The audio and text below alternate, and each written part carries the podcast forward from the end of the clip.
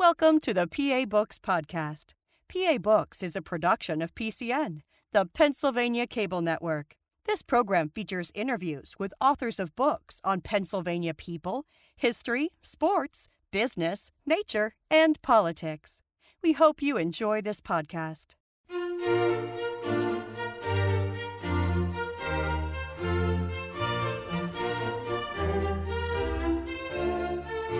This week on PA Books, Tim McGrath, author of James Monroe A Life.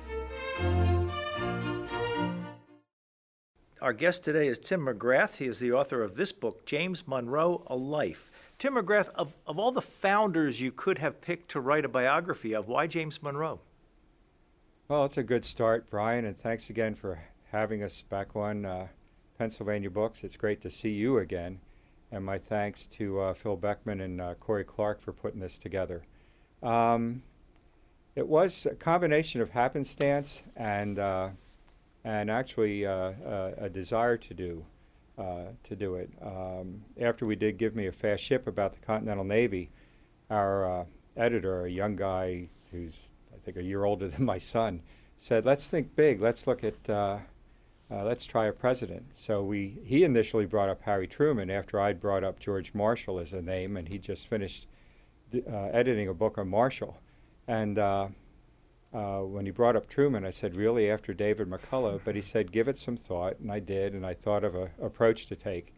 And the very next day, he said, there's apparently a very smart professor uh, from Missouri, and she's going to be doing a book on Truman. So he said, pick another president. And I immediately said James Monroe.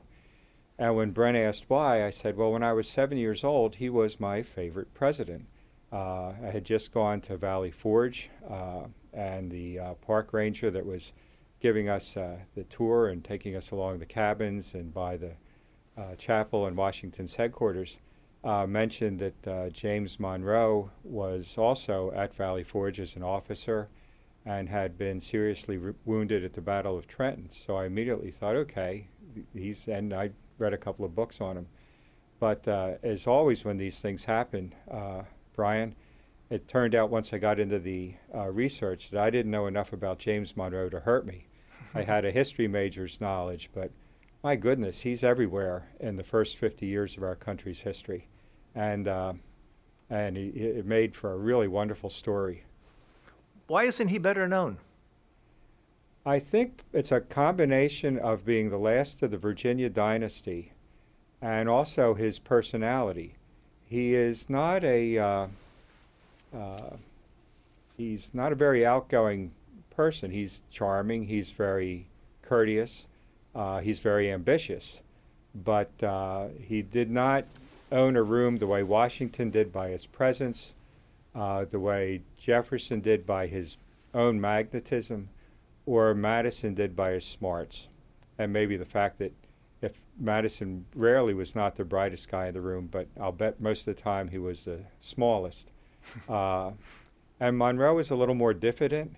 Uh, I would compare him both in personality and in experience, probably to George H.W. Bush, in that uh, he went wherever he was asked to go. He did whatever he was asked to do, and he didn't brag about it. Uh, he's never one to toot his own own horn, and I think that has uh, contributed uh, quite a bit to his uh, being uh, not as well known, or he's certainly well regarded among historians he's ranked uh, in those presidential rankings that range from professors to uh, the general public on, on C SPAN. He's ranked anywhere from 7th to 18th.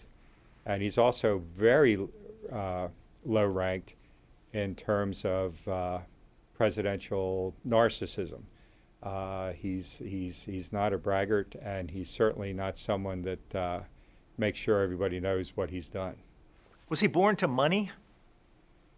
He wasn't born to money, but he wasn't born, excuse me, in any kind of degree of uh, of poverty. His father, Spence Monroe, uh, had a more of a farm than a plantation in Westmoreland County. Uh, among uh, uh, property he owned uh, include included at least one, and probably it looks like you know several enslaved persons. He was Uh, uh, carpenter, uh, so he was both an artisan and a uh, and a farmer. And Monroe was the first son, the second child born into the family, and his parents made sure he got a very good education. As a boy, he went to a very exclusive school that he could walk to, where it turned out one of his best friends uh, was a boarding student named John Marshall. And they struck up their friendship well before the, the revolution uh, took place. In fact, they served in the same Virginia regiment. Uh, but he was uh, well provided for. Sadly, his uh, parents both died when he was young. His mother, probably when he was about 14. His father, when he was just uh, starting to his college uh, years at William and Mary. Uh, but his mother's brother, Joseph Jones, was a very well regarded uh, Virginia lawyer, a member of the House of Burgesses, and a good friend of Washington's. And Joseph saw James's potential and took him under his wing and basically saw to it that he was able to stay at William and Mary until uh, Monroe left, as many of his fellow students did, to uh, volunteer to fight in the American Revolution. Why did James Monroe join the rebellion? Uh, patriotism. Um, it, it's very interesting that he, he arrives at William and Mary right before the revolution starts. And uh, Williamsburg, the way he describes it in his autobiography, uh, must have seemed like a London or New York City to him. Uh, you know, the, the rows and rows of streets with red brick, the magnificent governor's palace, the College of William and Mary, and the cupola, and how uh, well that was uh, designed. And uh, it's also the, the, the colony's capital. This is where the House of Burgesses are. This is where the arguments are beginning to take place about whether or not do we just protest or do we actually take up arms and and fight the king and parliament for uh, for our own liberty. And he becomes very involved in that. Uh, he takes, uh, Uh, uh, he joins uh, a couple of, whether you want to call them crowds or mobs, uh, that go to the governor's palace. In fact, in one, they break in to get what weapons are there after Lord Dunmore has vacated the premises. And it's obvious that this is something he's going to, you know, want to do, and he's immediately recognized that he has some talent there, because he's made a lieutenant at the age of 18 in the uh, 3rd Virginia Regiment. So, how did this teenager go from being just an, uh, just another teenage volunteer to, to being kind of in the inner circle of, uh, of the, the rebellion of the Continental Army? I think on his own merits, uh, Brian. That's a good question. Uh, he certainly uh, had some connections with his uncle but it was the other officers, uh, General Mercer, uh, for one, that saw the talents in him. Uh, you know, to make a 18-year-old a lieutenant uh, means that you've got something there besides uh, his physical presence. He's over six feet, so that certainly doesn't hurt. But he really, uh, this is something he deeply believes in, and the proof is in the pudding in the fact that in, uh, on Christmas Day of 1776, when Washington's down to maybe 2,400 soldiers left in his army that was in the thousands just a few months before, uh, he volunteers along with a Washington cousin, William, who's a captain. Uh, both of these young men volunteer to cross the Delaware hours before Washington's forces do, leading uh, uh, 40 men and basically the reconnaissance of getting to Trenton and, and checking out what's uh, where to go and where to be. Uh, who was Lord Stirling, and how did he get to be the aide to Lord Stirling, and why was somebody named Lord Stirling in, in the Continental Army? Well, Lord Stirling uh, takes his name from the fact that he's descended from Scottish royalty, but uh, he's a, a, resident of, of northern Jersey, very involved in New York politics and uh, he is uh, one of Washington's most trusted generals. Uh, Washington likes him because he will go where he's asked to go and he will commit to the battle. He's also well known uh, for his drinking talents. Hmm. Uh, and uh, uh, Monroe uh, gets an opportunity to serve as an aide to him, which is a, a step up.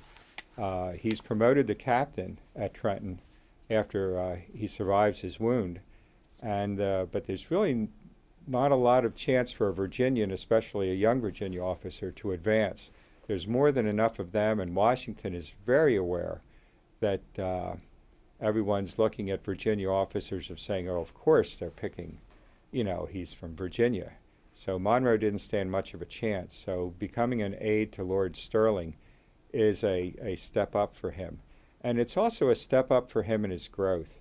Um, he is uh, at uh, Birmingham Hill uh, at the Battle of Brandywine, along with Stirling and the Marquis de Lafayette, who's wounded there back in September 11th of 77. And at Valley Forge, he is part of Stirling's uh, headquarters, which is a handsome house. It is closed to the public. They let us come in, but there's been so much termite damage. But it's a it's a remarkable place, and the fact that the family who lived there was staying, and now Stirling comes in, and also with his aides. But then Stirling's family, is a couple of daughters and his wife, move in. Uh, it must have uh, looked like a, uh, uh a very confined dormitory. Uh, but uh, Monroe picks up uh, how to uh, behave as a soldier, the, what what's expected as an officer. Um, he also is uh, gets to meet a young man named Du Ponceau, a Frenchman, who's come over from Europe with uh, Baron von Steuben.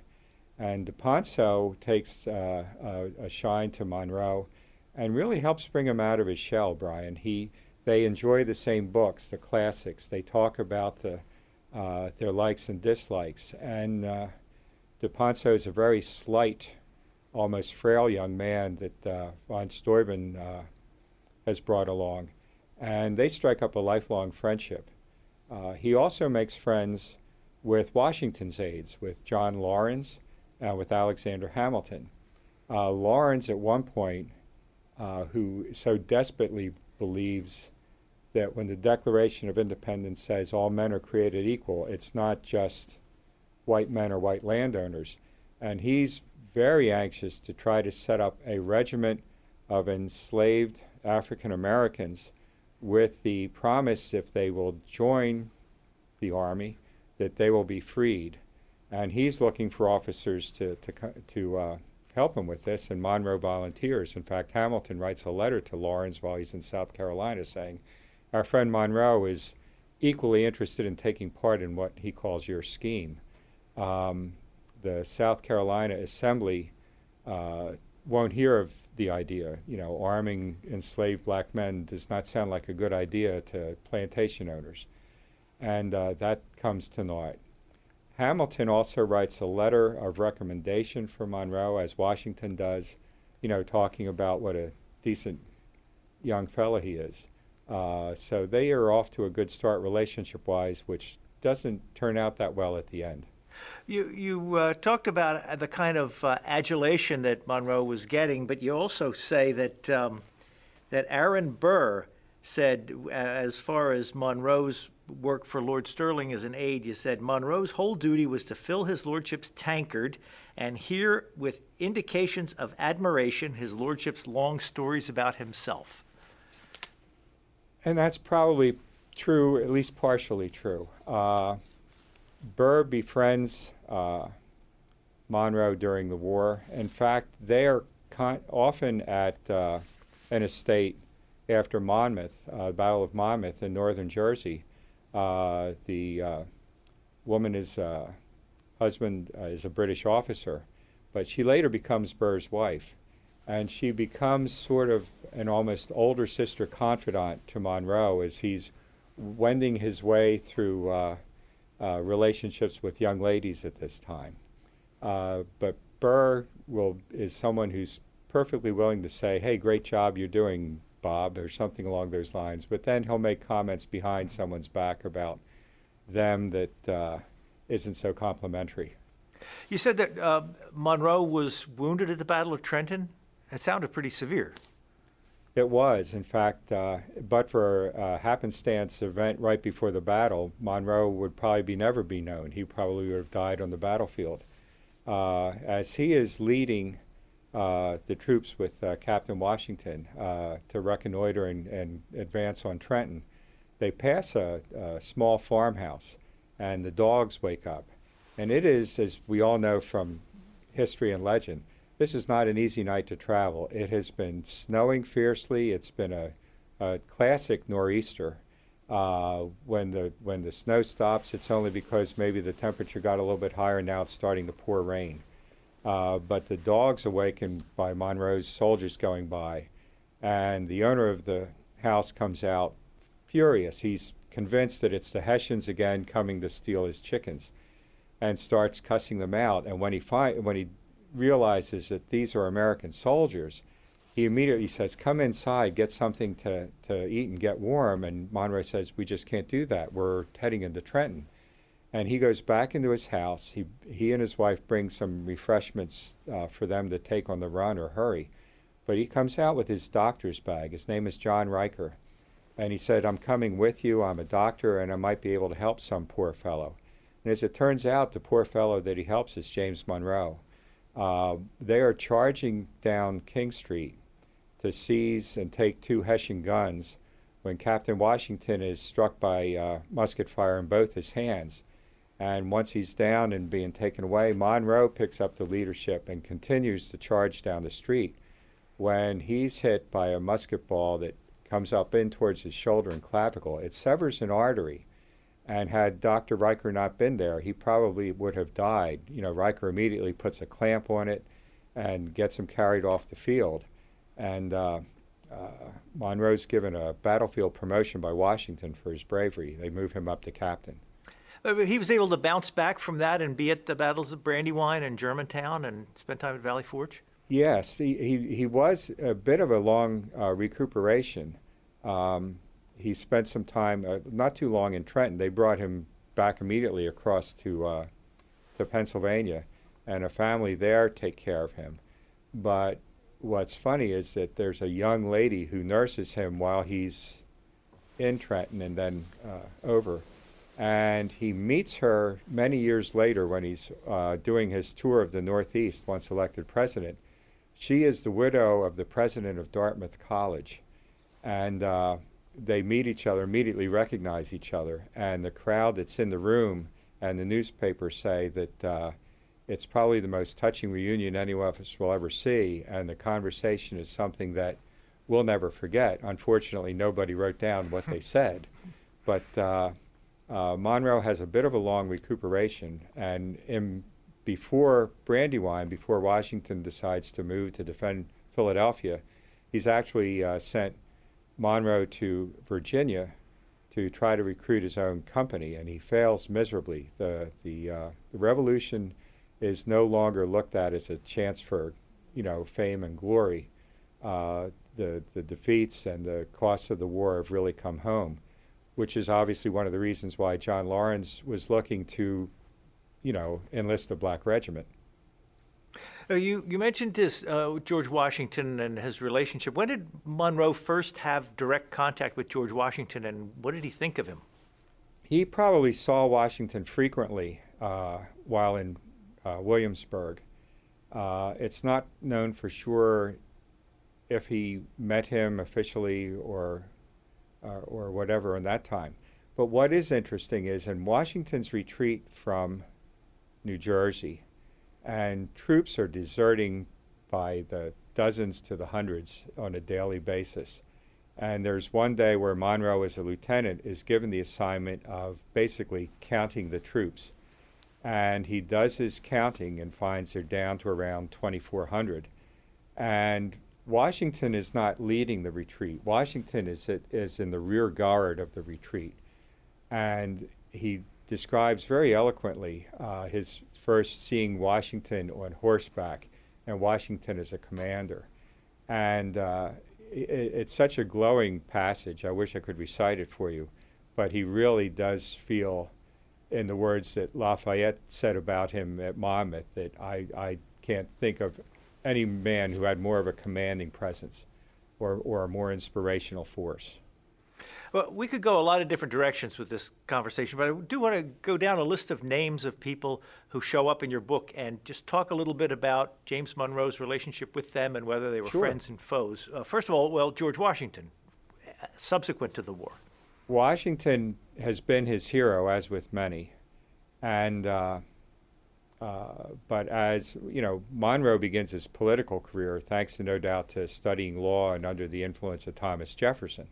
Uh, he's a young assemblyman before he's 25. He's a congressman at 25, and uh, but he has uh, he's very much the Jeffersonian politician. So by the time Washington has ascended to the presidency, uh, Monroe's in the opposite camp. You know, while Washington never declared either Federalist or Republican, he had more Federalist tendencies. Uh, but Washington still has regard for him. Uh, there's an interesting time where Washington actually runs for Congress against his friend James Madison, and uh, while he wants to win, he's kind of torn because Madison created this constitution that they're now running running uh, for office under. And Washington sends Monroe a very nice note about, you know, good job. Uh, while I think the best man won, you have a future. Uh, by 1793, though, uh, Monroe's partisanship has really taken full hold. And uh, Washington's minister to France, uh, Gouverneur Morris, has been anything but a, a good minister to France. Uh, he does not like the French. The revolution has him justifiably scared to death, and uh, he, he's not happy at all. Uh, Washington's in the process of sending John Jay uh, from the Supreme Court to England to negotiate what becomes the Jay Treaty, and he thinks that he needs more of a uh, minister with French tend- sympathies than, than Gouverneur Morris. Monroe is not his first pick, he's the third. Among the people who turned him down was Madison. Among the people who wanted the job was Aaron Burr, who did not get it. Uh, but he sends Monroe over with strict orders to you're to, you know, show how much we support the, uh, the the new government in France and the republic, but don't go too far. And uh, uh, over the course of the next three years, three four years, uh, the Jay Treaty, of course, alienates the French, and Monroe has been left completely in the dark about it. Now, just just Uh, for for clear, so we understand what's going on. What was the Jay Treaty about that caused such a rift? The Jay Treaty was uh, uh, uh, an, an attempt by Washington to negotiate uh, a, a list of things, but primarily, you know, some way of developing a stronger trade, and in some respects of making sure that the British live up to the Treaty of Paris, especially regarding frontier forts and American American rights on the frontier. Um, it's thought of as a very conciliatory treaty to Great Britain. Uh, even Washington's burned in effigy when it when it uh, arrives back in America, and John Jay says that he could travel from one end of the country to the other just by following the effigies of him that are being burned. Um, Washington uh, Monroe is by then a real Francophile. He, he pretty much was before, but he also resents the fact that Washington left him in the dark. And when he's reached out to Jay to get information about the treaty, the French politicians in the directory, they want to know. Uh, Danton Robespierre, you know, uh, Robespierre died actually right before uh, uh, Monroe got to Paris. He, he, he had just arrived. But they have been constantly seeing what's the American policy is going to be like with Great Britain. And uh, so Monroe takes out his resentment by sending notes about what's really going on to his friends in America, fellow Republicans. And uh, ironically, Washington gets wind of that. Uh, he is Monroe is re- recalled and thought of as the, great disgraced minister, as John Adams, uh, uh, then president, describes him.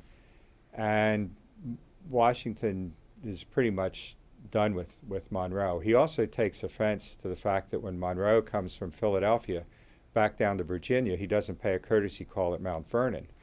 And Washington very well remembers when Monroe did that once before, when his new bride was extremely pregnant, and what a gracious host Washington always was, but particularly to Elizabeth Monroe. And uh, the proof of, of the deterioration of their relationship comes in 1799 when Monroe was elected governor of Virginia. And uh, this is in December of 99. And a couple days, a day before Washington dies, he's riding in the la- uh, around his grounds as he always did and comes in soaked to the skin and it's cold. And he asks his amanuensis Tobias Lear to read him the newspapers. And when he reads about Monroe being elected, he gets a bit apoplectic to the point where Lear says, Why don't you go to bed? And Washington pretty much doesn't get out of bed. He passes away the next day.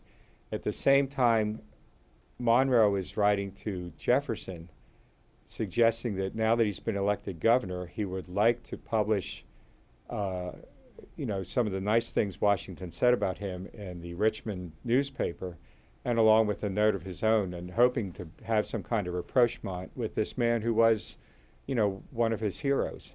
And it never comes to be. You know, by the time Washington has died, these two gentlemen that crossed the Delaware uh, to, to fight for their liberty uh, have encountered a, a, a, a river that they just couldn't possibly cross together. You also say that uh, Monroe published a book called Monroe's View on the Conduct of the Executive, and that book was found in George Washington's library with a couple of snarky comments that Washington made uh, in the columns in the margins of the book. Oh, Brian, that's completely untrue. There's not a couple of snarky comments, there's a host of snarky comments. And apparently, Washington was one of those men who your book is supposed to be in pristine order. If you need to make notes, write them on a piece of paper. uh, but Mon- uh, Washington's copy of this book, which has this long title, let's just say A View of the Executive from Abroad. Uh, and it is basically a, a, a, consistent put down of Washington's policies and his actions with, uh, with Monroe. And some of the asides Washington uh, has in there, they're all of uh, very tactful language as we look at it today. But there are a lot of what we would call WTF moments in these comments. Uh, at, uh, at, one point, he s- says, I was selected by the president to, uh, to take this task, and Washington's comments were, yes, after several people, d- you know, did not, agree, did not accept it. And uh, at one point, when he's talking about, I didn't see the Declaration of Independence as something that would be transferred, you know, completely into the relationship with France, and Washington has none are so blind as who will not see. It's it's it's it's definitely shows Washington and Monroe both were men who wanted to hold their temper as best as they could, and both weren't very successful at it. Maybe Washington more so. Uh, Monroe could be pretty thin-skinned. But uh, this is certainly an example of how far the breach had come by 1797. Now, we could spend the rest of our time here just talking about Monroe's relationship with George Washington, but I have to ask about James Monroe's relationship with Alexander Hamilton. Yep, that's a good segue. Uh, Hamilton is, is, we all know, uh, became the arch Federalist of Federalists and is this very brilliant man. And uh, certainly uh, Lin Manuel Miranda's uh, uh, opera uh, about him uh, proves that point. Uh, by the 1790s, Monroe and Hamilton are in completely opposite camps. Monroe, Brian, is such a partisan politician that if he was alive today, depending on the issue, because things have obviously changed in a couple hundred years, he would be on Fox News or MSNBC every darn night uh, and making sure his side, the Jeffersonian side, gets heard. He was more of a Jeffersonian than Jefferson. Uh, but uh, at one point, right before he goes to France, uh, Monroe is one of the uh, uh, congressmen who visit Hamilton in the late 1792 in Philadelphia and says, you know, we're investigating you for misprision of funds as the Secretary of the Treasury. And Hamilton says, okay, fine, but you need to know I am not taking any federal funds. I am I'm not speculating with their money. I'm not, but my family's back in New York. Why don't you come to my house tonight? We'll talk about it. So the the three other men, uh, Congressman Muhlenberg and uh, Congressman Venable from Virginia, uh, come. Monroe or Jefferson or Hamilton. There's too many of these guys. Hamilton uh, has a fellow of his who's in the Treasury, Mr. Walcott, with him as well. And Hamilton confesses to them that you know he is spending money somewhat illegally uh, because he's being blackmailed, and he is paying money to uh, this fellow Reynolds, whose wife Maria Hamilton's having an affair with. All three of the men, particularly Monroe, say that's nobody else's business, and Hamilton thanks them for that. And they said, "We'll we'll make our report that you're clean as far as." an investigation concerns, but we're not going to get into the other stuff. And then Monroe sends his report to Jefferson in Virginia. Uh, the, the official report goes to a fellow named uh, Beckley, who is the uh, uh Congress's secretary. And this fellow hates Alexander Hamilton. Uh, and he makes sure that word gets out that Hamilton's having this affair. Meanwhile, Monroe is, is going to France. When Monroe returns here to Philadelphia in the end of summer of 1797, uh, he's immediately confronted by Monroe by letter because Monroe believes that it is, uh, Hamilton believes that Monroe is the culprit here. Was he? And uh, no, uh, he's, he said he wasn't. in fact, a couple of uh, Hamilton's men who turn out to be seconds for a possible duel uh, get back to Hamilton and say Monroe did not do this. In fact, one of them flat out says it's it's got to be Beckley. Um, when Monroe with his family go up to visit uh, Elizabeth's family in uh, in New York, they all live down near Wall Street. Uh, Hamilton immediately requests a meeting uh, with Monroe there and says, "You may bring friends if you wish." And Monroe knows what that means. A duel. And they have the, the, the, duel, and they have this conversation in the uh, Kortright living room. Uh, Monroe keeps insisting, "Look, I sent a report to Virginia. Congress took the report to uh, Beckley. I did not do this." Finally, Hamilton says, "You're nothing but a scoundrel." At which point, the six foot one Monroe stands up over the smaller five foot seven or so Hamilton and, and, and basically says, choose your weapons, you know, pistols, swords, or fists. And they begin the long code duello of how to set up to fight a duel. Uh, whether they're going to have the duel in New York, on an island in the East River, or down in the Delaware, or in Pennsylvania, or in New Jersey. And as the uh, combatant potential combatants' uh, seconds argue back and forth. Monroe's second basically says to Monroe, and it's interesting, the documents at the Historical Society of Pennsylvania, if anybody wants to look at the real thing. But he basically says, you know, you and Alex are crack shots, you're officers. You're going to kill each other. If, if Alex will say no harm, no foul, will you back off of this? And uh, Monroe says, yes, that's fine. So Monroe's second works very hard to get this uh, uh, off the books. And he does, he succeeds. And of course, Monroe's second is Aaron Burr. Uh, you know, the sort of things in history you can't make up. And while they still paw at each other over the given months, they basically, uh, you know, let this thing pass.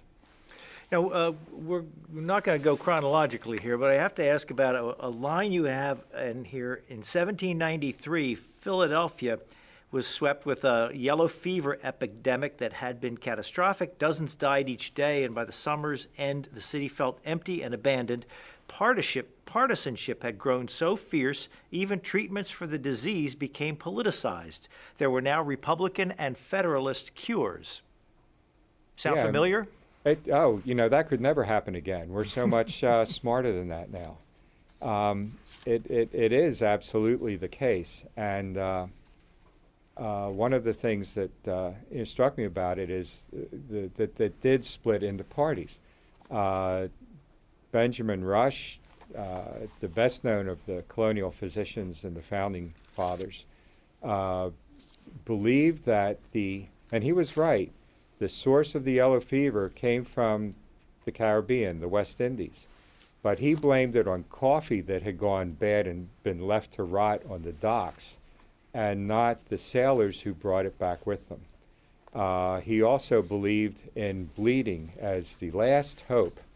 Um, and there were newspaper reports that said that when you passed Dr. Rush's backyard, you couldn't help but be overwhelmed by the sickeningly sweet stench of the soaked yard and by the, uh, the, uh, the, the, flies that were everywhere.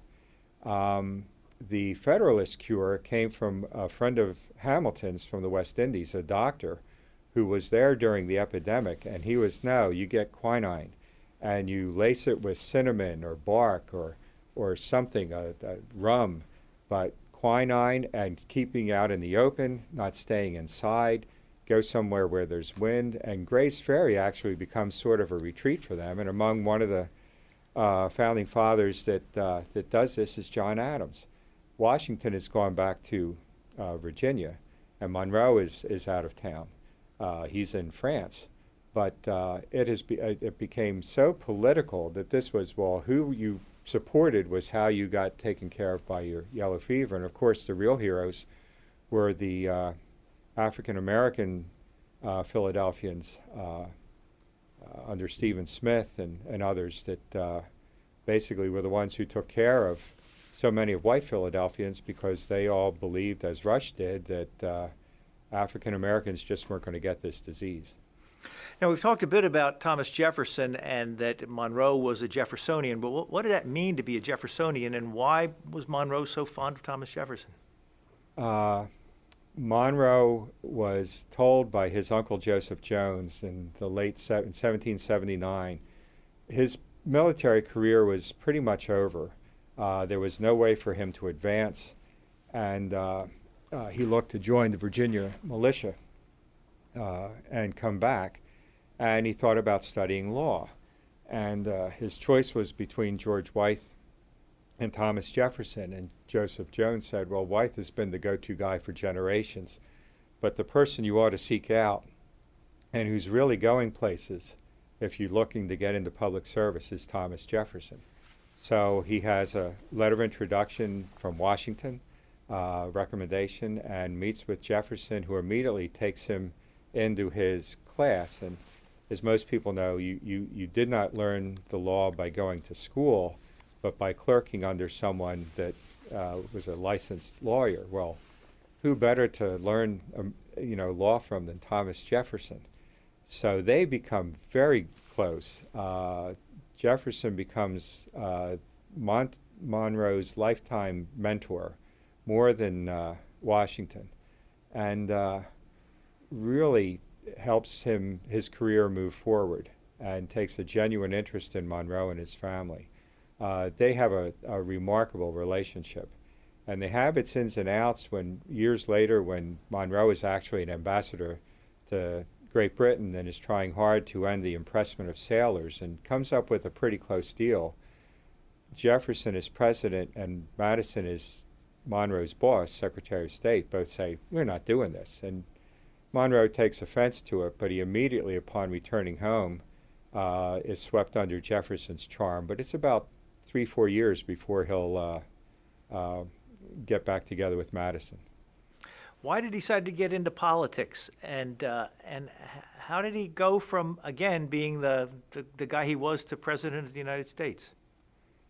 It's a slow but sure growth period over over the years, Brian. Um, I think he followed Jefferson and Washington's example and, and looked to public service. And his own uncle, Joseph Jones, was a member of the House of Burgesses, was a congressman uh, in Virginia.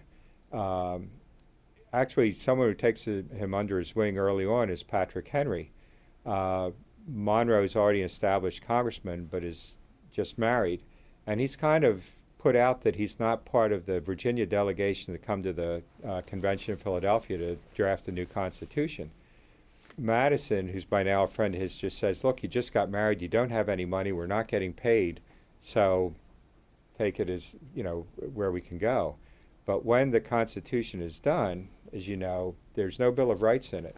So when it comes down to Virginia for a Virginia convention to ratify it, the anti uh, Federalists are led by Patrick Henry. And Monroe believes that the, con- the Constitution shouldn't be approved without a Bill of Rights. So Henry wisely takes uh, Monroe and says, young war hero, good looking guy, let him be the front man. And he does make several arguments during the convention about uh, the, uh, what's in these, this uh, proposed Constitution. Most interesting of which is when he gets into the uh, uh, Article 2, the presidency, and he discusses impeachment. And he says the way this is worded, you know, the president can be uh, tried for high crimes and misdemeanors, but who's going to judge him? He really doesn't have any peers. And how is that going to work? Furthermore, what is to keep a foreign government, by which he means Great Britain, Spain, and France, and not really Russia, but uh, to be able to keep, as he puts it, by their guile and intrigue, uh, from holding sway over the President of the United States or his advisors. And this is 200 years before, you know, Vladimir Putin and Paul McCartney right back in the USSR. I mean, it's, it's, it's something he's raising uh, strong concerns about in 1787. Um, I want to ask you about um, he, he was a slave owner, right? Yes, sir. You say in here, uh, Monroe sought for his whole life, Monroe sought a solution to slavery that was morally, politically, and financially agreeable to him. He never found it. Given his point of view, he never could have. What was his point of view? His point of view was was obviously mixed with uh, uh, his his moral scruples and his financial needs. Um, Sara Bon-Harper is the executive director of uh, Monroe's estate in Charlottesville, and she sums up his approach to slavery in one sentence in terms of getting past his moral wranglings over it. That when he needed money, he uh, he bought enslaved persons. Uh, or I'm sorry, he sold enslaved persons, and when he uh, had money, he bought them. Uh, he is the only one of the founding fathers who, as governor of Virginia, uh, had to execute uh, enslaved men for insurrection. Uh, Gabriel's rebellion is not as well known as Nat Turner's that took place 30 years, odd years later. But Gabriel was a six foot four blacksmith in Richmond whose owner uh, would let him work in his own smithy in Richmond. He was very uh, well regarded for his talents. And he had been taught to read at the same time that uh, the plantation owner's son, uh, his same age, uh, both learned from the, uh, the owner's wife. so he had a, a leg up in terms of knowledge. Uh, and now he's in the middle of the, the capital city of the biggest state in the, in the Union. And he's paying attention. Uh, he's getting information what he can. But he has decided that the best thing for uh, him to do is to organize a revolt. They will kidnap the governor, who is Monroe, and they will release him if he uh, gives them citizenship. Uh, they plan to uh, uh, kill, you know, anyone that, that, opposes them. He plans certainly to kill his owner, who is by now this, the owner's son he grew up with. but they're not going to, you know, just go on a merchant, a, ra- a rampant murderous terror. In fact, Gabriel actually believes that once he's given his citizenship, they can stay in Virginia he uh, his his uh, password is death and liberty. You know, a kind of a play on Patrick Henry's liberty or death, and uh, uh making it death or liberty. And then he also uh, has uh, hundreds of slaves ready to move at the desired time. Uh, that occurs in August of, of 1800, and that night a ferocious uh, storm comes. It, it tears apart bridges, and uh, so the revolt does not take place. Two of the enslaved men that are part of it actually go to their owner and confess that this was to take place. Monroe is immediately made aware of it, and uh, the manhunt for the ringleaders begins. And uh, uh, they Gabriel isn't caught for about three weeks, and when he is put in prison in the R- Richmond jail, he says he'll only speak to Governor Monroe. Monroe goes to see him, and uh, by that time, Gabriel does not speak to him. Uh, Monroe is also emotionally torn because his only son, who's a little over a year old, is dying, probably of croup. And uh, so he's dealing with that issue at home while he's beset with this issue. And after, you know, over a dozen uh, insurrectionists, enslaved men have been hanged, he writes a letter to his mentor Jefferson. And in it, he uh, pours out his conscience and his, his concerns and his just uh, hatred of what he's doing.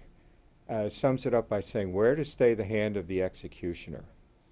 And Jefferson writes back immediately. He's in his campaign for the presidency against John Adams. And he begins the letter by saying, Where to stay the hand of the executioner is the topic, the subject, the issue. Uh, and a very subtle way says, and it, we ought to stay the hand soon because uh, as we hang more enslaved men, it's not going to look very good in New England. Um, this is an aside, Brian, but I, I came out of this convinced that uh, Thomas Jefferson is the Don Corleone of American history. I don't mean that he has people killed or did illegal things, but in terms of a leadership style, he could get people to do anything, and if he didn't want a paper trail back to him, so be it. Um, but he urges Monroe to take a calmer hand. And this has Monroe embarking on solutions to the issue of slavery. Uh, he writes about, uh, especially uh, brings it up after the Louisiana Purchase, he has a hand in. Um, could we find land in the western frontier where rebellious slaves could be sent as opposed to executing them? Um, later on uh, in the uh, 18 uh, during his presidency, he's very involved with the American Colonization Society, with the idea of sending freed enslaved persons and and freed uh, uh, blacks uh, from the north back to Africa and buying Liberia, which is named in Monroe's honor, the capital Monrovia uh, which, when we look at it from 200 years later, is uh, even logistically, how could you even pull something like this off? There were not enough ships in the world to take a couple of million American citizens, be they uh, enslaved or otherwise, and send them, you know, back across the Atlantic. Now, you mentioned Thomas Jefferson as kind of being the Don Corleone. Did, did Thomas Jefferson get James Monroe to do a lot of his dirty work when he was uh, arguing with George Washington? No, I think Monroe didn't mind. Uh, he really, uh, uh and and if he was asked to, Mon- Jefferson doesn't ask so many times so much as suggest. When he needs someone to do something, he can be extremely great at flattery. When he wants Monroe to go to back to France in 1803 and closed the deal on the uh, Louisiana Purchase, uh, the principal sentence in that entreaty is no other man can be found. You know, only you can do this. You've been to France, you know the players, you speak the language well, you can close this deal. And Monroe takes some initiative on adding more money to it when it looks like we're not just going to get New Orleans, we're going to get all of uh, the Louisiana Territory from Napoleon. Uh, but Jefferson can, you know, and it's not just with Monroe. There are other people that he uh, uh, can enlist and, and ask to do things, and, and you just want to please him. I, I he must have been a, a, a, remarkable man, not just for his his his brilliance and, and this very quiet charisma that he carried around with him, but also his his leadership style. You know, like he, he really has no problem in throughout his career most of the time in getting individuals to uh, to take on a mission that he wants done. What kind of shape was the country in when Monroe was elected president? Good question. Uh, it's coming out right after the War of 1812, during which time Monroe served as both Secretary of State and, for a while, Secretary of War after Washington was burned. Monroe spent a good bit of the war concerned that that was going to happen. And uh, the Secretary of War, a general named John Armstrong, kept poo pooing it. That's, they're not going to come here. And obviously they did. Uh, so there's uh, the the economy's in difficult shape coming back from the war, uh, but you know the war is over, and you can sense in 1816. Uh, other people are writing about it. Newspapers are writing about it. That you know we've survived. You know it's been a year since the war ended. We've survived the uh, uh, the ramifications of it. We're starting to move. The the frontier is starting to be uh, crowded with settlers, um, businesses getting better. Uh, we're in for an interesting time. And Monroe takes that moment and makes the most of it. Like Washington, he's very image conscious. And uh, when he embarks on these tours, uh, there are people saying, you really shouldn't do this. Washington had made a couple of smaller ones. And a former secretary of his, a Philadelphian, Nicholas Biddle, who goes on to his own distinguished career in public service, says to Monroe, You know, most of the country thinks the president is like the chief clerk of Congress, and we know it's not that. So Monroe takes uh, three tours, a very long one in 1817 through the uh, north and northeast, uh, a, a, somewhat shorter one the following year, and then another lo- extended tour through the south and southwest in 1819. He wears a buff uh, waist, waistcoat and breeches uh, and a navy blue coat, uh, which is as close to a Continental Army uniform as he can get. He carries or wears a hat called a chapeau bras, which looks very much like the uh, headgear from the Revolution that he can neatly fold. And uh, and and he thinks these tours are going to be quiet, and he realizes from the get-go that they're uh, this is like this is like the Stones and the Beatles coming to town together. Uh, he's you know fested everywhere he goes.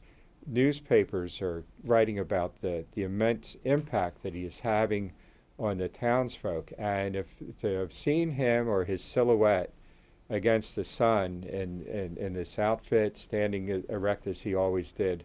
You know, how many memories did he bring back to people, not just of Washington, but hey, that's what my dad must have looked like when he was fighting the British, or that was what my grandfather or my brother, they, you know, they, he brings those memories back and he's using them for political capital.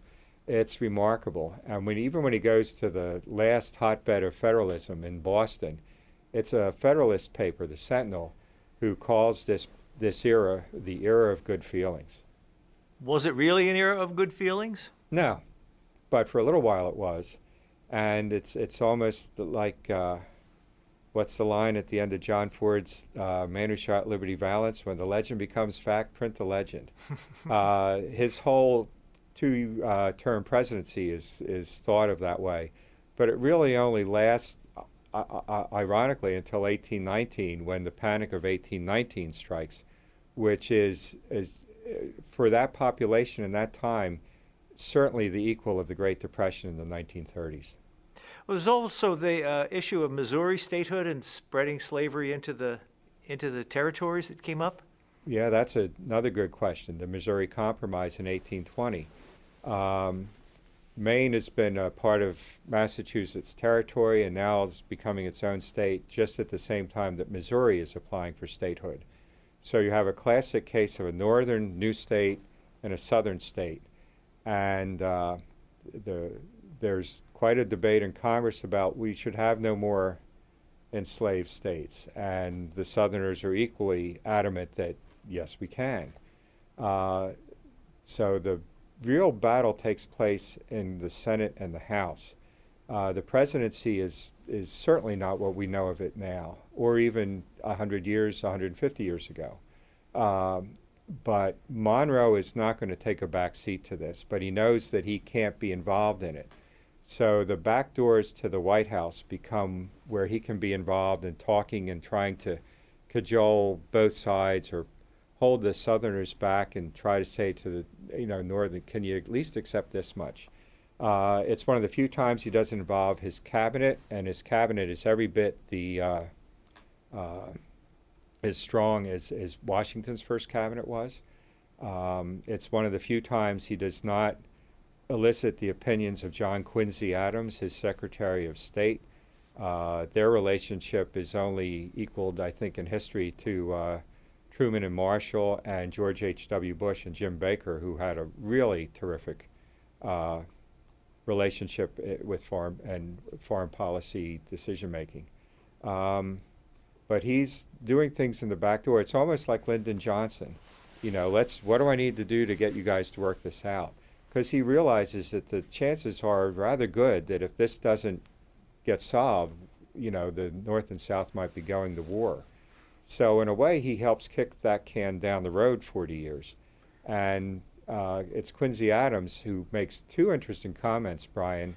Well, Uh, we, we probably won't have time. We only have about a minute left. And I, I want to ask you you started off this program saying when you were a kid, James Monroe was your favorite president. Now you've spent years and, and, and 600 pages writing about him. Is he still at the top of your list? I think he's up there. I think it's a, the the way he uh, uh, he as this most partisan man came this close to ending partisan politics, and ironically, his overwhelming reelection upends that. You know, ev- everybody and their mothers running for president as soon as he's uh, inaugurated a second time. But he's up there in terms of his judgment.